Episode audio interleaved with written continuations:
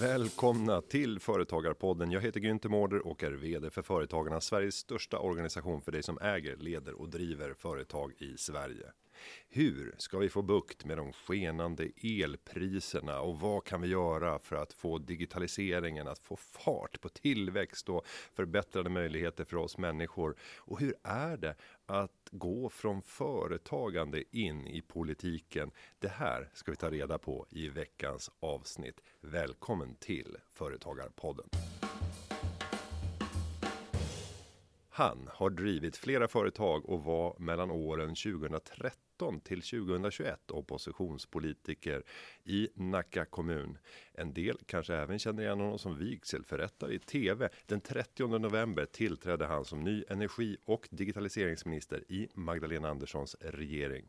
Vi säger varmt välkommen till Khashayar Farmanbar. Tack så mycket, kul att vara här. Härligt. Hur många dagar, du har räknat dem med exakthet, ja, det, har du varit energi och digitaliseringsminister? Det är två månader och elva dagar idag på dagen. Hur känns det? Det känns eh, stort och fantastiskt på, på samma sätt. Allvarsamt och fantastiskt. Inför eh, förra valet så 2018 så fick du sia tio år framåt i ett eh, sammanhang tillsammans med en annan partikollega Mattias Tegner. Då sa du att du visste inte alls vad du skulle göra, men du siktade på att slå det gamla rekordet om 31 år som engagerad kommunpolitiker i Nacka. Så blev det inte riktigt. Nej, det blev inte så. Man kan säga statsministern hade andra planer. Mm. Vad var det som eh, hände där när eh, Löfven hade avgått? Magdalena mm. Andersson hade fått förtroendet att eh, staka ut riktningen och, utse en ny regering. Ja. Vad händer? Nej, det är ju, jag hade ju inte den minsta blekaste tanken åt det här hållet. Och det här var ju innan, innan Magdalena Andersson formellt hade tillträtt som statsminister. Då. Och jag var på väg in i ett möte och eh, telefonen ringer, det är dolt nummer och jag tänker det här är någon telefonsäljare. Jag skippar det här och sen så tänker jag så bara, ah, men de kommer bara fortsätta ringa under mötet. Det är lika bra att ringa och liksom, ta upp luren och säga nej. Så tar jag upp luren eh, och så hör jag bara, hej det är Magda. Och då liksom stannar världen runt omkring upp. Det blir som i så filmer när det går i slow motion. Och då börjar jag snurra i huvudet, varför ringer hon mig? Nu, jag är på väg in i det här mötet. Och sen då liksom, det tar några millisekunder innan det bara slutar. Det är ju regeringsbildning snart. Nej, det här kan inte vara därför hon ringer. Men eh, även om det här kändes som en evighet i mitt, i mitt huvud så gick det ju... Magdalena Andersson är ju väldigt rak. Hon, säger ju, hon är känd för att säga som det är och göra det som krävs. Så man kan säga att hon kom ju till frågan väldigt snabbt. Och ni är boende i samma kommun. Relationen historiskt, ni har vuxit upp i rörelsen. Du engagerade 95 i mm. SSU. Eller kanske engagerade tidigare, men blev ordförande i Norrbotten ja. 95. Exakt. Jag har inte känt Magdalena Andersson sedan eh, de åren alls. Nej. Utan jag lärde känna henne när jag tillträdde som oppositionsråd i Nacka 2013. Och då var hon eh, finanspolitisk talesperson för Socialdemokraterna. Eh, och hon hade verkligen en fantastisk förmåga att försöka lära känna många lokalpolitiker eh, runt om. Så att eh, jag fick ett sms av henne som välkomnade. Välkommen till jobbet, roligt att du har tagit på dig det här uppdraget, ska vi fika?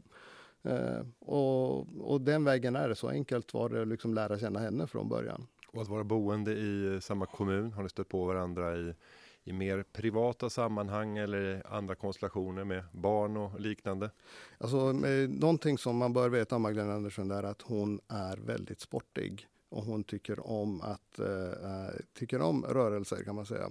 Så att äh, det är inte ovanligt att man äh, ser henne komma promenerandes runt om i Nacka var man än är. Så att där har vi stött på varandra och jag har till och med lyckats bjuda henne på glass någon gång när hon har promenerat förbi. Men för dig är det mer handboll än promenader eller? Ja, det var det under många år. Alltså, handbollen var för mig ett sätt att, när min familj flydde till Sverige när jag var 12 år, så blev handbollen mitt sätt att faktiskt få kontakt med svenska samhället. Där fick jag vänskapen, kompisarna, kulturen, eh, kamratskapen. En sån enkel sak som att eh, att man efter matchen så duschar man naken tillsammans. Så, det här var i Norrbotten, så bastar efteråt också varenda gång. Och så, så där. Bara liksom komma över den här nakenchocken, att det blir naturligt att ja, men vi, vi har spelat handboll ihop, nu går vi duschar och sen så klär vi på oss och drar härifrån. Eh, den skapar någon form av jämlikhet och en känsla att få vara med som är helt, eh, eh som för mig var helt avgörande att ta del av det här samhället på ett konstruktivt sätt. Hade det här varit eh, främmande? För, för mig låter det ju inte konstigt, det är så självklart. Eh, men i den iranska kulturen, hade det här inte förekommit eh, i samband med idrottsutövande? Man hade nog inte duschat på det sättet ihop, utan det hade varit duschbås med, med skynken och sen så hade man liksom så där. Eh, och jag tänker på det ibland så här, den här nakenhets eller den här eh, neutraliteten inför nakenhet som, har fun, som finns i Sverige är i grunden ganska positivt. Jag förstår att det också leder till problem med, med att man känner sig uttittad eller om man tycker att det eh, kroppsideal och sådär. Men samtidigt att kunna acceptera varandra för den man är. Eh, den känslan, det var ganska nytt kulturellt för mig. Och det är liksom, för mig kännetecknade det väldigt mycket Sverige och jag, jag tyckte att det var helt fantastiskt att här är jag verkligen ett i gänget. Nu tänkte jag göra lite avbön och eh, be om ursäkt. Oj. Vad, har du någon aning om vad det kan vara för? Nej, faktiskt inte. Nej. När eh, du tillträdde tillsammans med den andra regeringskollegor så gick jag ganska hårt åt, vilket jag har gjort de eh, senaste regeringsbildningarna, både när det gäller eh, alliansregeringar men också Löfven-regeringar. Och då sa jag återigen en regering som helt saknar enskilda personer som har försörjt sig under betydande tid som företagare. Däremot kan jag se att vi har en handfull personer som har uppbringat den högsta rollen inom en facklig rörelse. Jag ja. tror att det här kommer att kunna fortsätta innebära utmaningar i regeringen när det kommer till förståelsen för hur mm. det här mm. samhället hänger ihop. Jag hade dålig koll på dig. Ja, ja men det är nog helt okej. Jag förlåter dig om det är nog det. Tack. eh, men det här är ovanligt. Eh, mm. Att eh, ha en företagarbakgrund. Du drev ett företag som mm. hette Agency 9. Mm. Och gjorde det under hur många år? Tio år blev det som jag var med. Mm. Ehm, och, ja. och den bakgrunden parallellt kan man ju säga då med ett politiskt engagemang från barnsben mm. och sen så heltid från 2013. 13. Mm. Exakt. Den, den, bakgrunden är inte, inte helt självklar. Den är vanligare i, i kommunala eh, delen. Sen blir den mindre vanlig på regionala nivån och sen blir den ännu mindre vanlig när vi kommer upp till riksdag och sen blir den närmast obefintlig när vi kommer upp i regering. Ja, så kan det vara. Den, eh, den statistiken har du bättre koll på än vad jag har. Men eh, för mig var det, jag var väldigt tydlig. Alltså, man ska börja, eller jag ska börja med varför jag överhuvudtaget engagerar mig politiskt en mm. gång i tiden. Eh, och det är av den enkla anledningen att jag hatar att känna mig som ett offer. Jag vill inte vara ett offer. Offer för en omständighet, offer för att riksdagen beslutar om någonting, ett offer för att EU eller politiken har beslutat någonting, offer för att priset är högt eller eh, sådär. Ehm, och i Iran så är det inte, även om jag var 12 år när vi kom, så är, fattade ju ändå att liksom det politiska engagemanget, samhälleliga engagemanget inte alls var lika välkommet på det sättet. Som, välkommet var ju understatement. Det gick inte alls på samma sätt som, som i Sverige. Eh, och det gjorde ju att när väl möjligheten fanns och när jag fick frågan så valde jag, då, då valde jag faktiskt mellan dåvarande Folkpartiet och Socialdemokraterna. Vi hade en skolprojekt där vi skulle läsa igenom partiprogrammen och jag kände så här, ja men här liksom, och Bengt Westerberg gav ett ganska redigt intryck så där och Ingvar Carlsson gav ännu mer redigt intryck så här. Så då på den tiden på högstadiet så gick jag och liksom så här funderade och så och sen så, så blev det SSU som jag landade i och tyckte att här, här hör jag hemma. Uh, Ehm, och det gjorde att jag blev liksom politiskt aktiv ganska tidigt. Ehm, men jag var också väldigt tydlig med att det här är inget yrke. Det här är inget, jag måste ha ett, ett, en, en riktig utbildning som leder till ett annat yrke som, som jag ska försörja mig på. Eh, och det är den vägen jag ska ha. Så jag har hela tiden parallellt med att jag också varit ordförande för SU Norrbotten ändå värdesatt utbildningen i datateknik och industriell ekonomi och så här som jag hade vid sidan väldigt högt för att se till att det där måste bli av. Eh, för jag ska ha ett annat yrke och det var målbilden. Eh, så den vägen är det. Och sen, så då, sen på ett bananskal blev det då att jag ändå tackade ja till kommunalråds och oppositionsuppdraget i Nacka. Eh, och ja, här sitter jag, så att eh, man får väl säga haha. Men det blev ändå ett antal år i, näringslivet och, och, vem vet vad framtiden har för, med sig. Så. Och det här eh, valet mellan Folkpartiet och, och Socialdemokraterna efter att ha läst partiprogram eller annat innehåll i skolprojektet. Vilket år befinner vi oss? Är det tidigt 90-tal nu eller? Ja, det är tidigt 90-tal. Det här är 90 det här var Carl Bildt och Bengt Westerberg som var aktiva och Ingvar Carlsson. De måste mm. vara i tidigt 90-tal. Och, och, kan man med det säga att här har vi en utpräglad högersosse? Det skulle jag inte säga. Alltså, folk Va, varför är det där så infekterat? Nej, men, alltså, jag vet inte. Socialdemokraterna är ju Sveriges största parti, inte bara till liksom, antalet eh, röster utan också till medlemmar. Och vi spänner över ett fält från sådana som lika gärna kunde varit med i Vänsterpartiet som är hos oss, som finner en bättre plattform hos oss, till sådana som kunde lika gärna varit med i, i åtminstone dåvarande Folkpartiet eller Centerpartiet och något annat, men som hittar, hittar en bättre plattform hos oss. Så att det är ju ett, en, en bred kyrka på det sättet. Eh, men när man väl är inne i, i, den här, i det här partiet så blir det ju för polariserande att börja peka ut sådär. För jag menar, man kan ju säga också, de flesta som har varit aktiva länge har ju också gjort en vandring högerut och vänsterut och i olika frågor kan man positionera sig eller tycka olika. Långt till höger, långt till vänster sådär. Så att det skulle jag inte säga. Men däremot skulle jag säga att jag är verkligen en mental norrbottning. Där skulle jag säga. Just att kunna värdesätta tillväxt och arbetstillfällen väldigt högt och kunna balansera mot andra intressen. Det för mig är den klassiska norrbottningen. Det kanske kommer för att klimatet är så kargt där uppe så att det här måste funka för att man ska överleva. Och just på punkten med eh, känslan av att vara mental norrbottning, den tror jag att vi, vi delar, men kanske av olika skäl.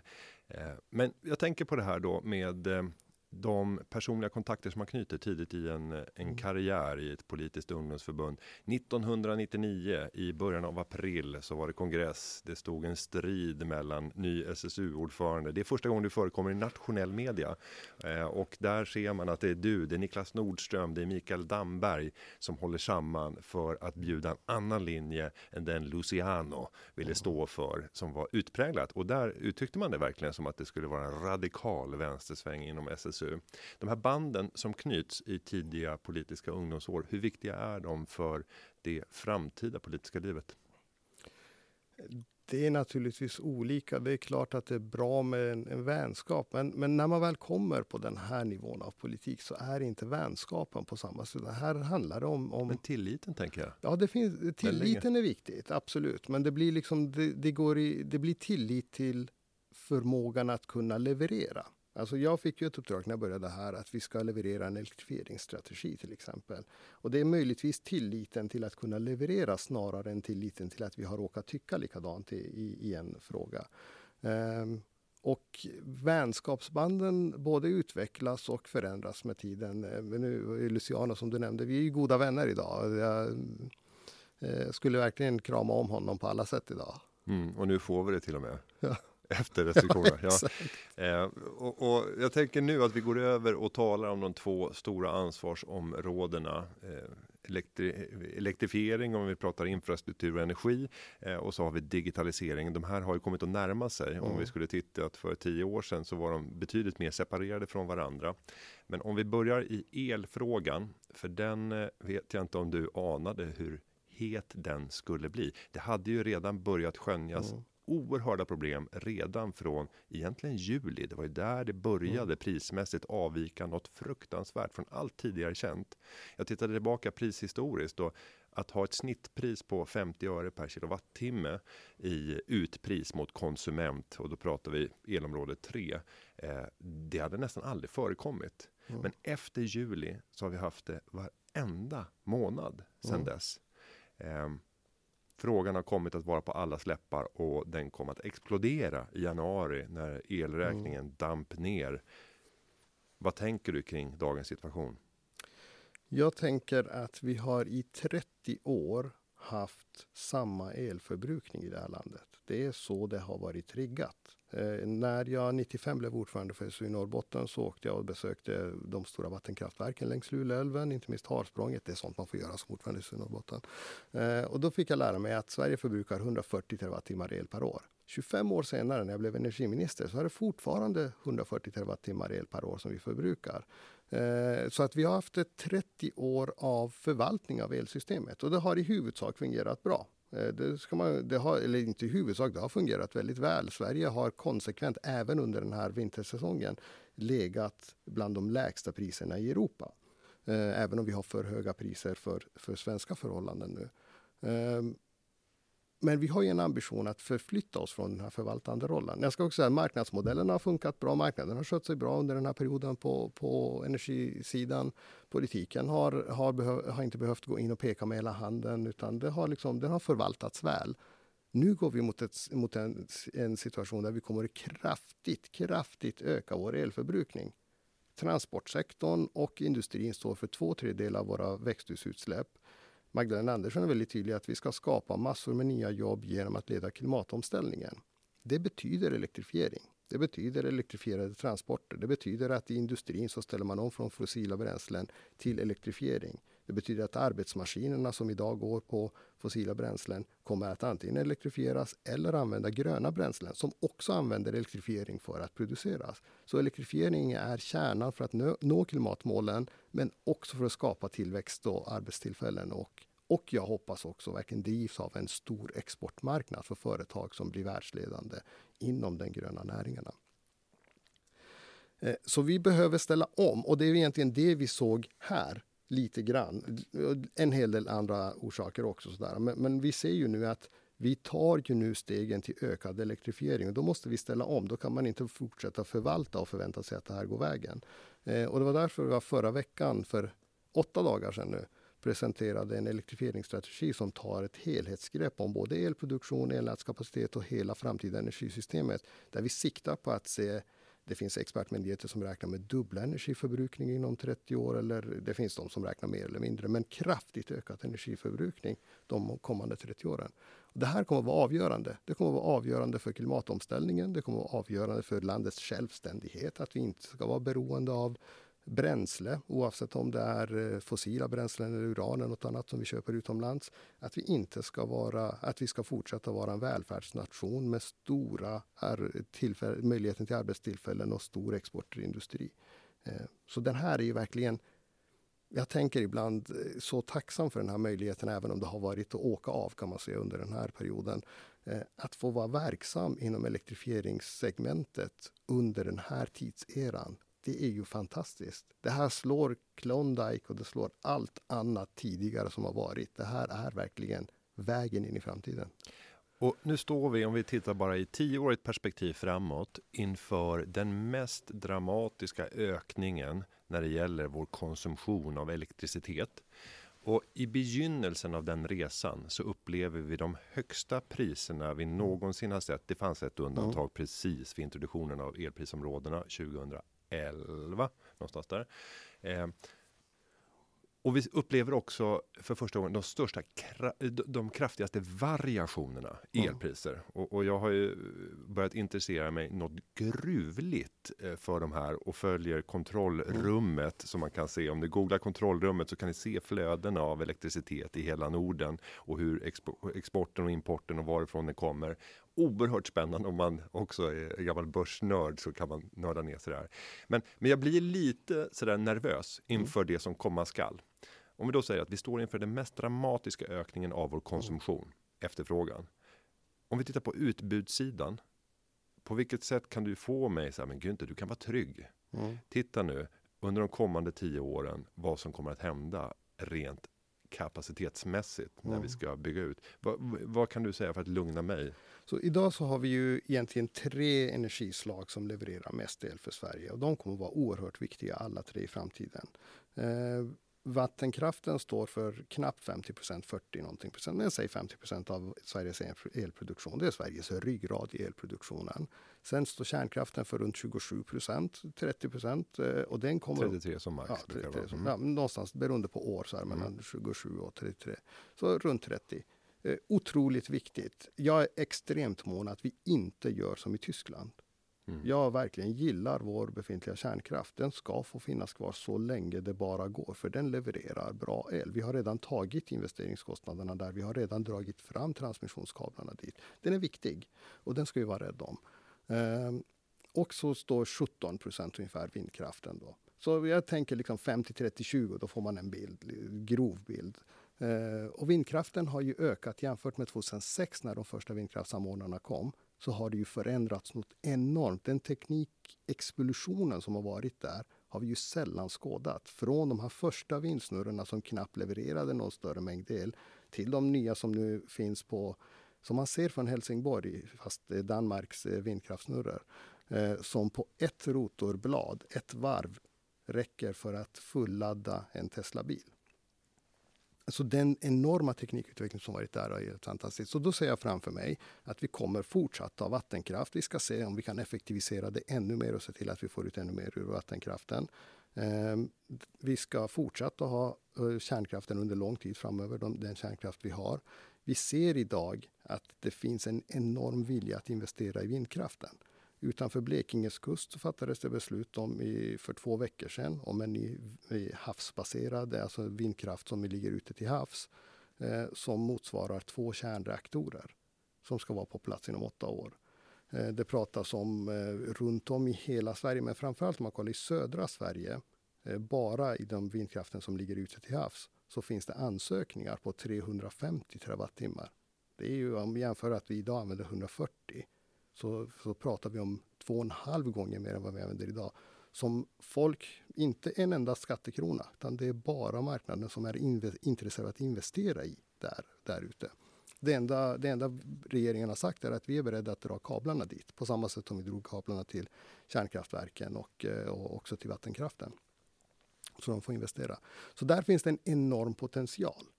Eh, men sen är det ju så att det inte alltid blåser. Ibland låter det på debatten som att på vintrarna så är det vindstilla och som privatperson som går på stan så kan jag ibland önska att det vore mer vindstilla ibland på vintrarna. Men... Det, är väl bara Jan Björklunds gamla snedsteg inom partiledardebatt. Det är inte någon mm. utbredd uppfattning. Nej, det, det, blåser, det mm. blåser mm. för det första så blåser det alltid någonstans mm. så. Men det är helt korrekt att vindkraften inte är som man säger planerbar. Man kan inte lita på att den alltid levererar lika mycket. Ibland levererar den mer när det blåser mer, ibland levererar den mindre. Eh, och då måste man ju hitta sätt att balansera den.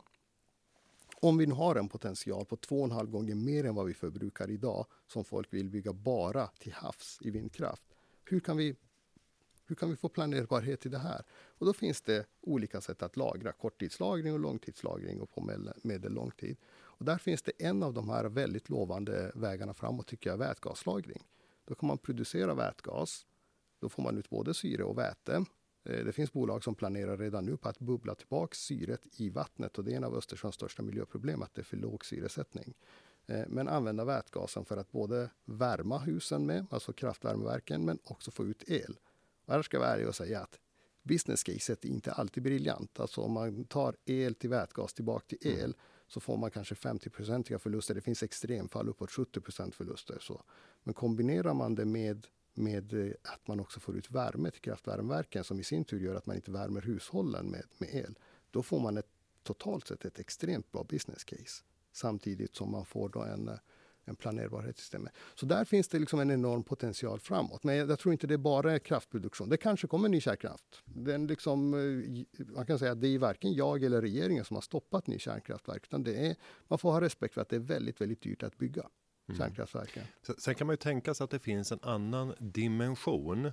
Och jag skulle tro till exempel i en annan fråga som vi inte ska diskutera med dig, även om du sitter i regeringen, så är det ju de politiska signalerna kopplat till vilja när det kommer till investeringar, till exempel i privata skolor.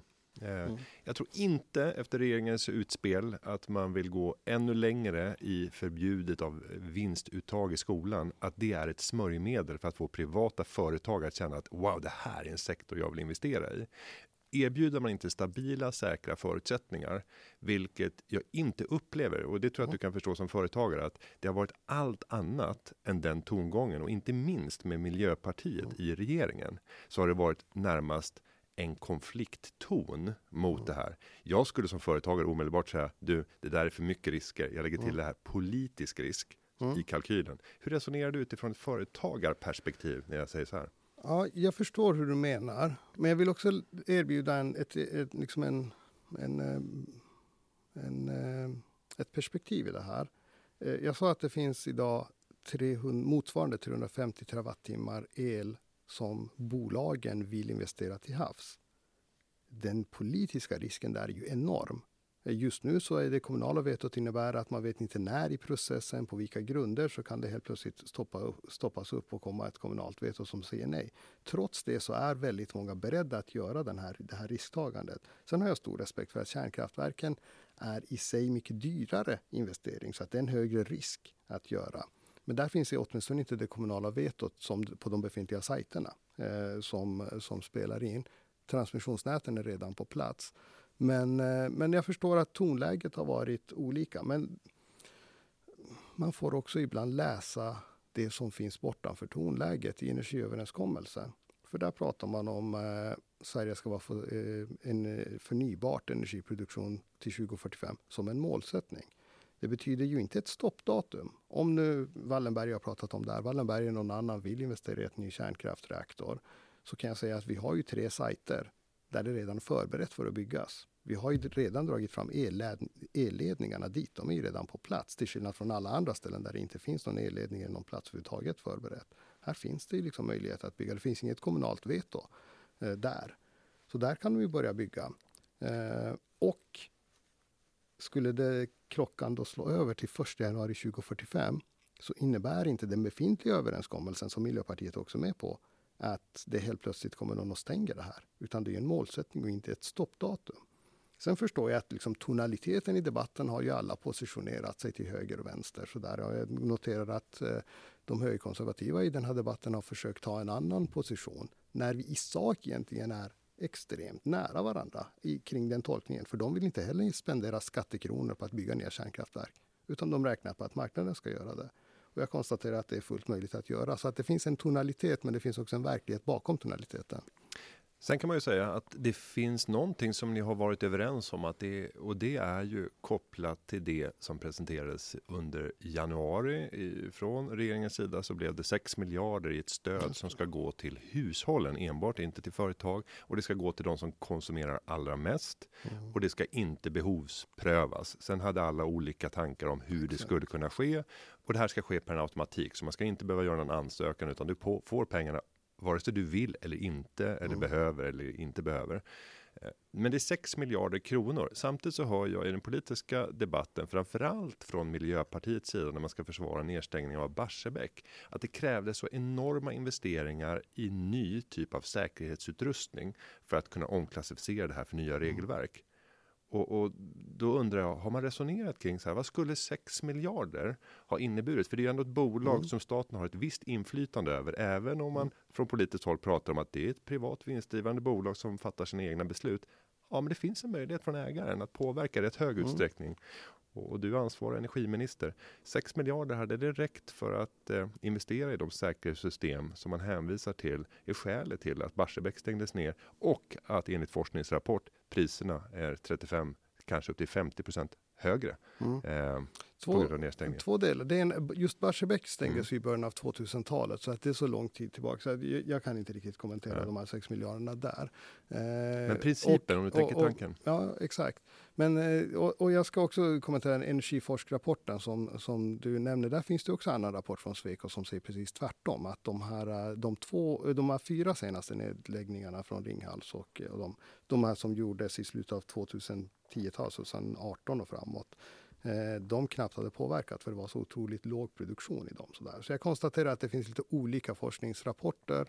Och som det alltid när det kommer till kärnkraften så verkar det vara väldigt svårt att få tag på en forskningsrapport som, som inte på något sätt färgad. Jag vet att när, när eh, inte minst Ingenjörsvetenskapsakademin kollar på i förväg vad vindkraften skulle kosta och vad kärnkraften skulle kosta så hamnar de på samma kostnadsnivåer i produktion. Eh, men när vi kollar verkligheten i Frankrike som nu satsar på nya reaktorn i Flamanville eller i Finland så drar kärnkraftskostnaderna iväg nog enormt medan vindkraften hamnar hälften av det de har räknat på i, i Sverige. Så att den är lite svår att räkna på och säga bestämt hur det är. Eh, när det gäller just priserna under vintern, ändå, det förtjänar att sägas. Eh, jag håller helt med internationella energiorganets generaldirektör som säger att de priserna som man ser i Europa är konstruerade och upplåsta av Ryssland på, på, på politiska syften. för politiska syften. Ehm, och jag tror att man ska ha det i beaktande när regeringen ändå fattade beslut om den här elpriskompensationen. För att när man köper en produkt på en fri marknad så måste man ju själv vara beredd på att det kan bli prisfluktuationer. Det kan inte regeringen gå in och kompensera för enskilt. För skulle vi göra det för varenda vara så ska man, hamnar man till slut i en oerhört planerad ekonomi och den planekonomin tror jag inte är positivt. Utan man får stärka hushållens ekonomi istället så får man ta höjd för, för kostnadsändringarna själva. Men här var det ju liksom det ryska agerandet som påverkade våra hushåll så otroligt mycket. Och där var ju också, tror jag, väldigt många partier som då ville också hitta någonting. Sen hade alla sin egen pet project och sitt favoritlösning på hur det skulle gå till. Eh, men eh, för att komma tillbaka till den frågan om man kan använda de pengarna istället för att förstärka energisystemet. Ja, det hade man säkert kunnat. Det vet jag inte faktiskt hur man skulle kunna jämföra det med. Men... Tycker du att det var, eh, är du stolt över lösningen? Är det en bra lösning? 6 miljarder till stöd till hushållen. Någonting behövde göras uppenbart, för det här blev en mm. chock för väldigt många. Hade du velat se en annan typ av, av lösning på problemet? Det här, det här angriper ju mm. symptomet. Det angriper ja, inte någonstans problemet. Exakt. Eh, jag är stolt att vi var så snabba med att hitta en lösning. Är det den bästa lösningen? Hade vi kunnat skräddarsy det mer? Mm, absolut, det hade vi kunnat göra, men då hade pengarna inte nått hushållen i mars-april. Då hade pengarna nått avsevärt längre fram. Eh, men en eh, skattelösning hade ju troligtvis inneburit en lagändring av skatten med lagrådsremisser och allting hade det tagit jättelång tid. Då hade vi gått någon annan väg med på elpriset, om man har fast pris eller inte, så hade det blivit jättedyrt. Eh, men det är ju aldrig bra med den här typen av lösningar. Det får man ärligt att säga. Det här är ju en exceptionell situation, en exceptionell lösning. Man ska inte hamna här. Eh, jag tror att det jag är väldigt stolt över det är det, det, de signalerna vi har haft och, och, och, arbetat med Svenska kraftnät på hur man ska se till att redan på kort sikt, det vill säga till nästa år, att den här situationen inte upprepas igen. För under hela den här perioden hade vi en överskott av el i norra Sverige som vi inte kunde transportera ner. Eh, och där har de ett antal snabba åtgärder på gång för att öka elnätskapaciteten.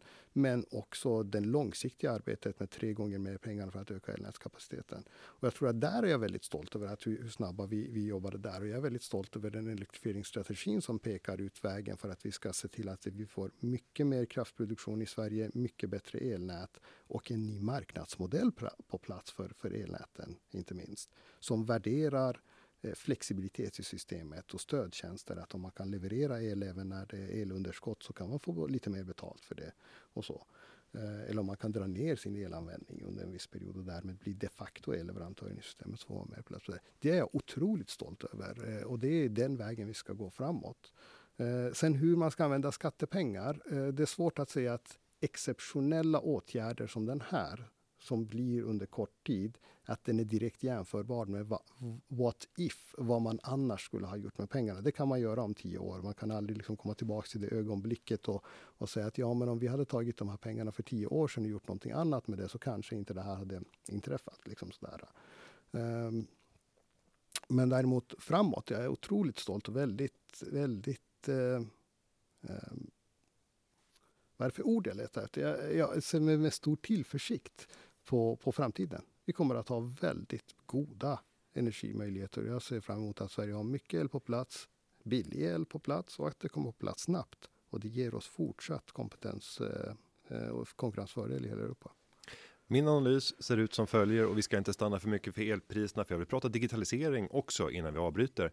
Och det är att vi kommer att få se stunder då det är närmast chockartat låga priser, till och med negativa priser kommer att förekomma i väldigt hög utsträckning i min analys när vi tittar framåt och det kommer vara företrädesvis när det blåser mycket, ännu bättre när det är sommar, juni, solen lyser och vi kommer att ha mer solenergi och det här kommer att bli en katastrof för många som gör sina kalkyler när det gäller just solpaneler. Är min analys att den kalkylen som idag görs kommer inte att gälla när du väl tittar på samma kalkyl fem år senare. Om väldigt många bygger ut solceller mm. så kommer priserna många gånger att bli negativa och det kan till och med vara så att du får betala för att skjuta in eh, effekt i, i systemet.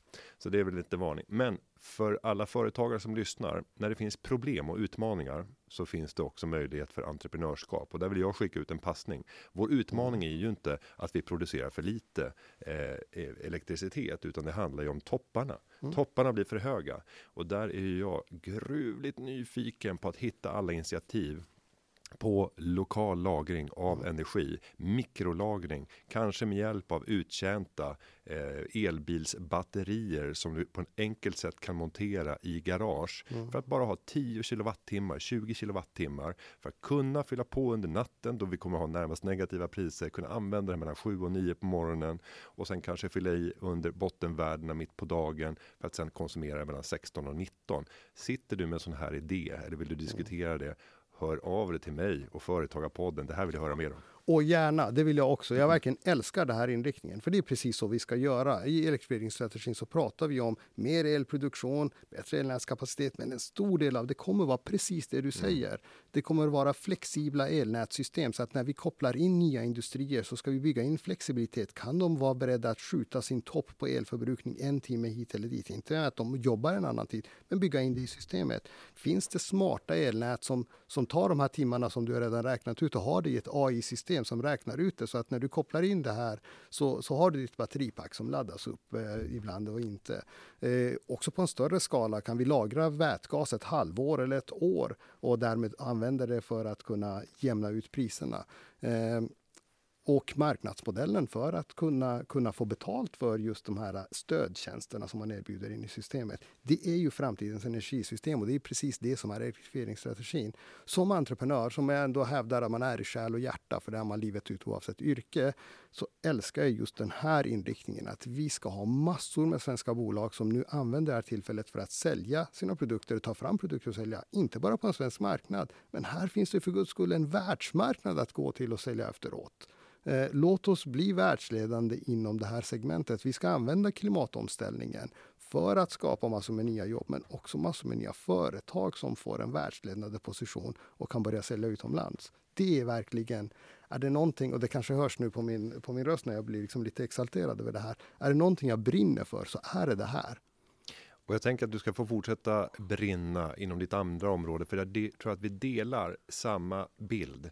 Vad kan hända när det gäller hela omdaningen av samhället med hjälp av eh, att nyttja digitaliseringen när det kommer till självkörande teknik. Mm. Jag har hört dig uttala dig inom det här området flera gånger och det du säger stämmer väldigt väl överens med mina uppfattningar. Men om du snabbt får ge så här en summering av ett samhälle, hur det skulle kunna se ut i Sverige om 15 år om vi ger politiska förutsättningar för att eh, kunna få ut den fulla kraften mm. i autonoma fordon till exempel.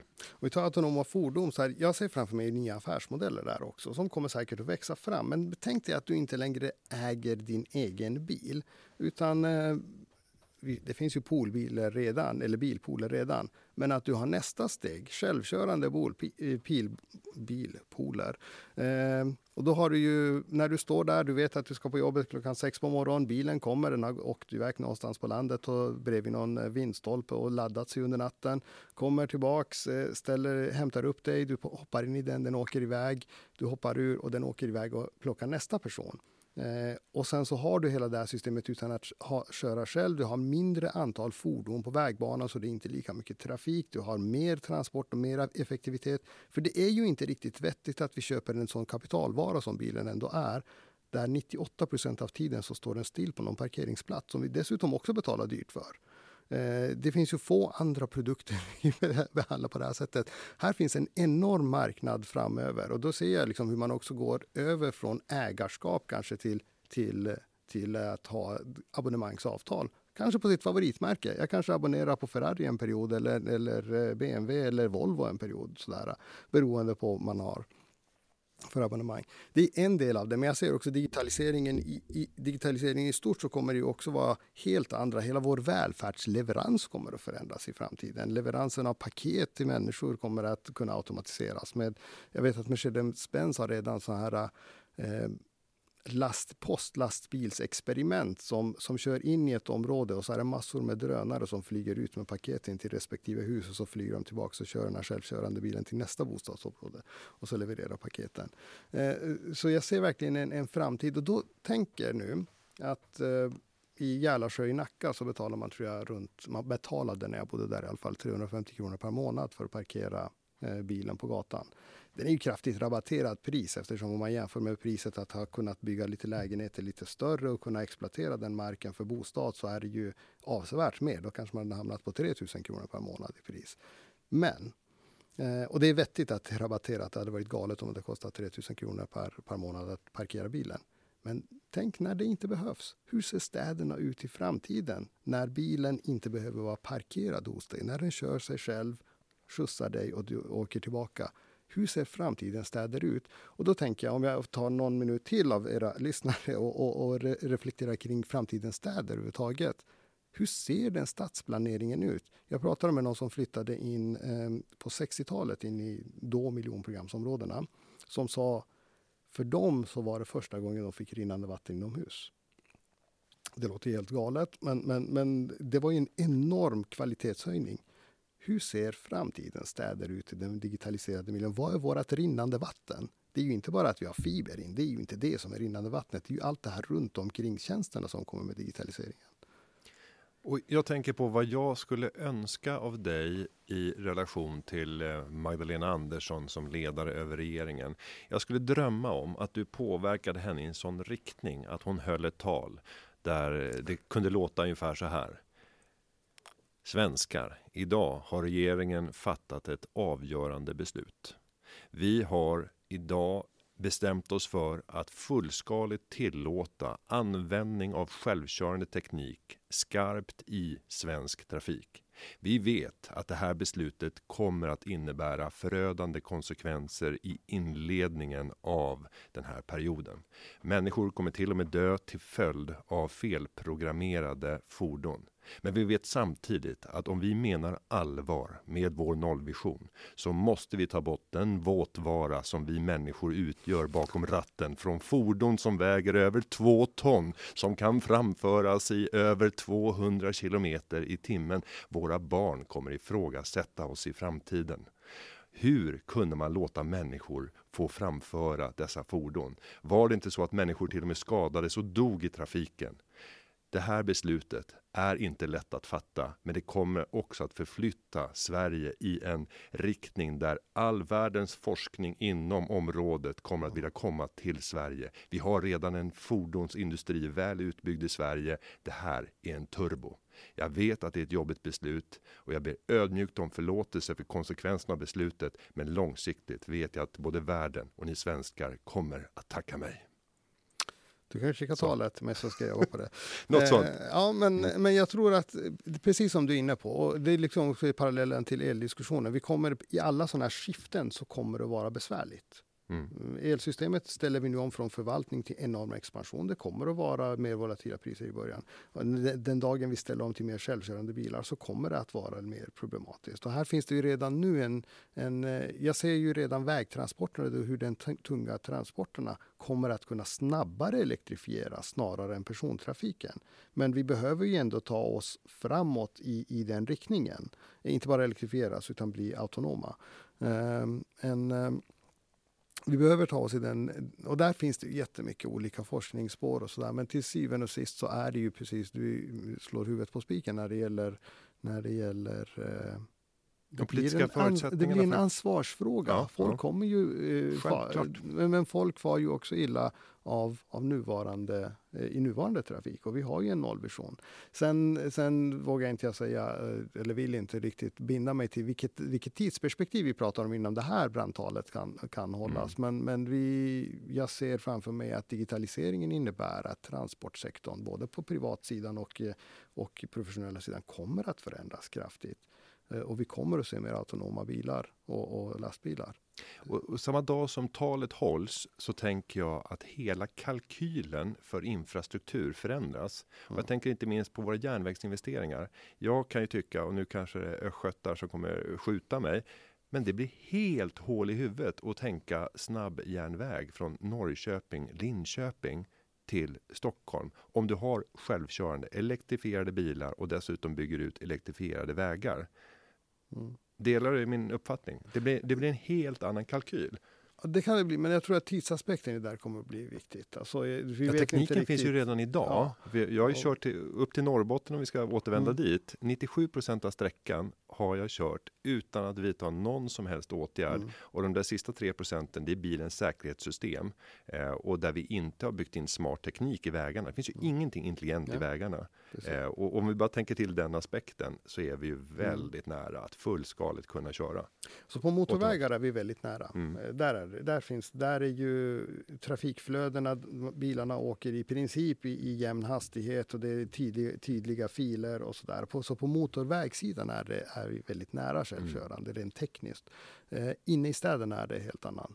Alltså att ta, ta hänsyn till hundar, barn, människor som springer, bollar som studsar ut, andra bilister som bara svänger in tvärt framför en, eh, liksom, hela trafikflödet i städerna.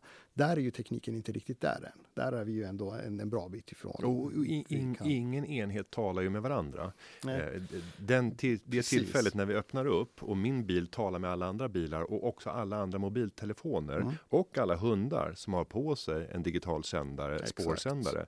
Då, och vi är inte alltså tekniken, det vet ju både du och jag, mm. tekniken finns redan där. Ja. Det skulle kräva väldig datakapacitet, så 5G-nätet måste byggas ut illa kvickt för att klara av det. Energimässigt kommer krävas enormt mycket energi för alla dessa ständiga beräkningar för mm. säkerheten. Exakt. Eh, och där är ju nästa generation av data. Man kan säga att om, om första generationen av affärer som Europa faktiskt inte var med på när det gäller data, att med, med personlig data, så var det mest amerikanska bolag som lyckades komma in och exploatera eh, informationen om oss som personer. Nästa generation av data är non-personal data. Sånt här, här är det halkigt på väglaget, här mm. befinner sig min mobiltelefon, här är min bil, här ser den här bilen att jag ser en annan bil och så vidare. Det datat, där måste ju Europa vara med Eh, och se till att göra affärer av det. Och det här är ett väldigt, väldigt bra case. Ehm, jag ska säga också den volatila delen i den här kalkylen kommer att vara den mänskliga föraren i stadsmiljön. För så länge du har andra självkörande bilar och sen har du ett antal mobiltelefoner. Övergångsfasen, livsfarlig. Ja, mm. exakt. Mm. Och där kommer det vara den, den, den knepiga. Och där finns det ju, jag ska peka på två, två ändå motstående bilder till det här. Det ena är eh, den här så kallade, i programmering kallas för busy wait loop som man hamnar i när man inte, när datorn inte vet vilket, vilket val den ska göra för att den är osäker på den andra, väntar på reaktionen hos den andra. Och sen så är flera i systemet där helt plötsligt allting står still och bara väntar på varandra i en sån här busy wait loop. Den, den risken är uppenbar när det inte är på motorväg utan i stan. Och där måste man på något sätt ta sig förbi eh, tekniskt. Och den andra är att vad händer om det inte blir som jag, som jag målar upp? vad händer om det inte blir ett abonnemangsmodell utan att jag fortfarande köper den här bilen som kapitalvara och tänker ha den parkerad, självkörande bilen parkerad 98 procent av tiden. Men istället inte är orolig för att jag sitter fast i en trafikkö i fem timmar för det är ändå bilen som kör sig själv. Då hamnar vi i en helt annat läge och den risken den, den pratar man ju mycket om i Kalifornien nu som har haft mycket självkörande bilar och elektrifierade bilar där, där den här tekniken har kommit längre, eller användningen. Vad händer då?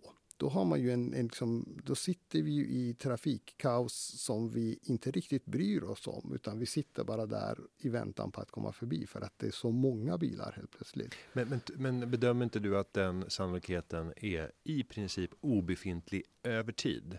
På grund av den ekonomiska marknadslogiken. Det kommer vara så enormt mycket billigare att kunna anpassa bilen efter det behov du har. Ska du ha en kontorsbil nu? Ska du ha en mm. sovbil? Ska mm. du ha en förfestbil? Ska du ha en familjespelkvällsbil för ni ska åka mm. upp till fjällen? Eller, alltså, bilarna kommer inte se ut som de gör idag, men nu är vi i det mellanläget ja. och då uppstår de där konstiga sakerna. Eh, där man börjar tänka gammalt men ja. använder någonting nytt. Exakt. Jag personligen är ju där du säger. Mm. Alltså jag, jag ser framför mig att nu ska vi åka upp till fjällen och åka skidor. Ja, men då tar vi en sån bil. Bord i eh, mitten, nu, barnen kan liksom. sitta runt omkring. Vi spelar Exakt. ett spel fem timmar senare. Ja, då var vi framme. Eh, men däremot så så har jag ändå viss förståelse att alla inte tänker som jag eller, eller du gör. Utan mm. jag tror att det kommer också finnas den risken. Och jag, jag tror att affärslogik, vi har sett det på programvarumarknaden, hur mer och mer har gått från att äga programvarulicenser till att i princip mm. hyra programvarulicenser per år eh, med abonnemangsavtal. så finns det ju en, en driv i marknadslogiken att gå åt det hållet och den kan mycket väl i, i, slå in också även här. Men, eh, men eh, ja, jag tror att det, det är några aspekter. Vi har, vi har, några steg kvar innan vi kommer dit, men, men jag delar framtidsvisionen. Eh, det gör jag verkligen. Och den, eh, det jobbar jag för och det är därför vi ska ha mycket mer el och vi ska också ha mycket mer datakapacitet. Här är ju också, jag ska också säga, eh, bakom det, bortanför den här glättigheten, här finns ju en sån enorm kunskap och kluster i Sverige och det här försprånget måste vi hålla i och se till att vi faktiskt blir ledande i världen ännu mer och, och kan sälja. Jag ska inte ens titta bortåt kontrollrummet för då får jag säkert sura blickar för vi har dragit över alldeles för mycket på tiden. Ändå så känner jag bara att vi har skrapat på ytan. Det kommer finnas skäl att eh, få samtala igen i olika sammanhang, kanske i podden, kanske någon mm. annanstans.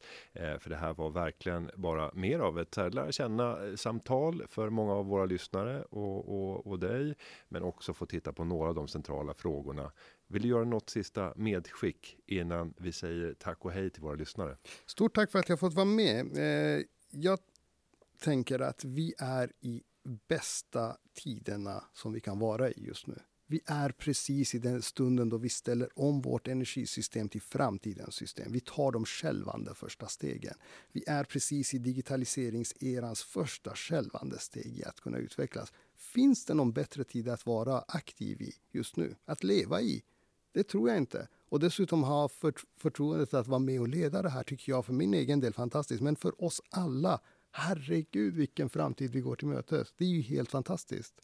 Och ännu bättre blir det om man är entreprenör ja. och ser möjligheter snarare än problem. Absolut. Kashayar Farmanbar, stort tack för att du kom till Företagarpodden. Tack för att jag fick komma. Och jag ska säga att den här podden, den har förberetts av David Hagen som gjort underlaget och klippningen, den är som vanligt gjort av Petra Cho. Vi hörs igen nästa vecka. Ha det så gott. Hej då!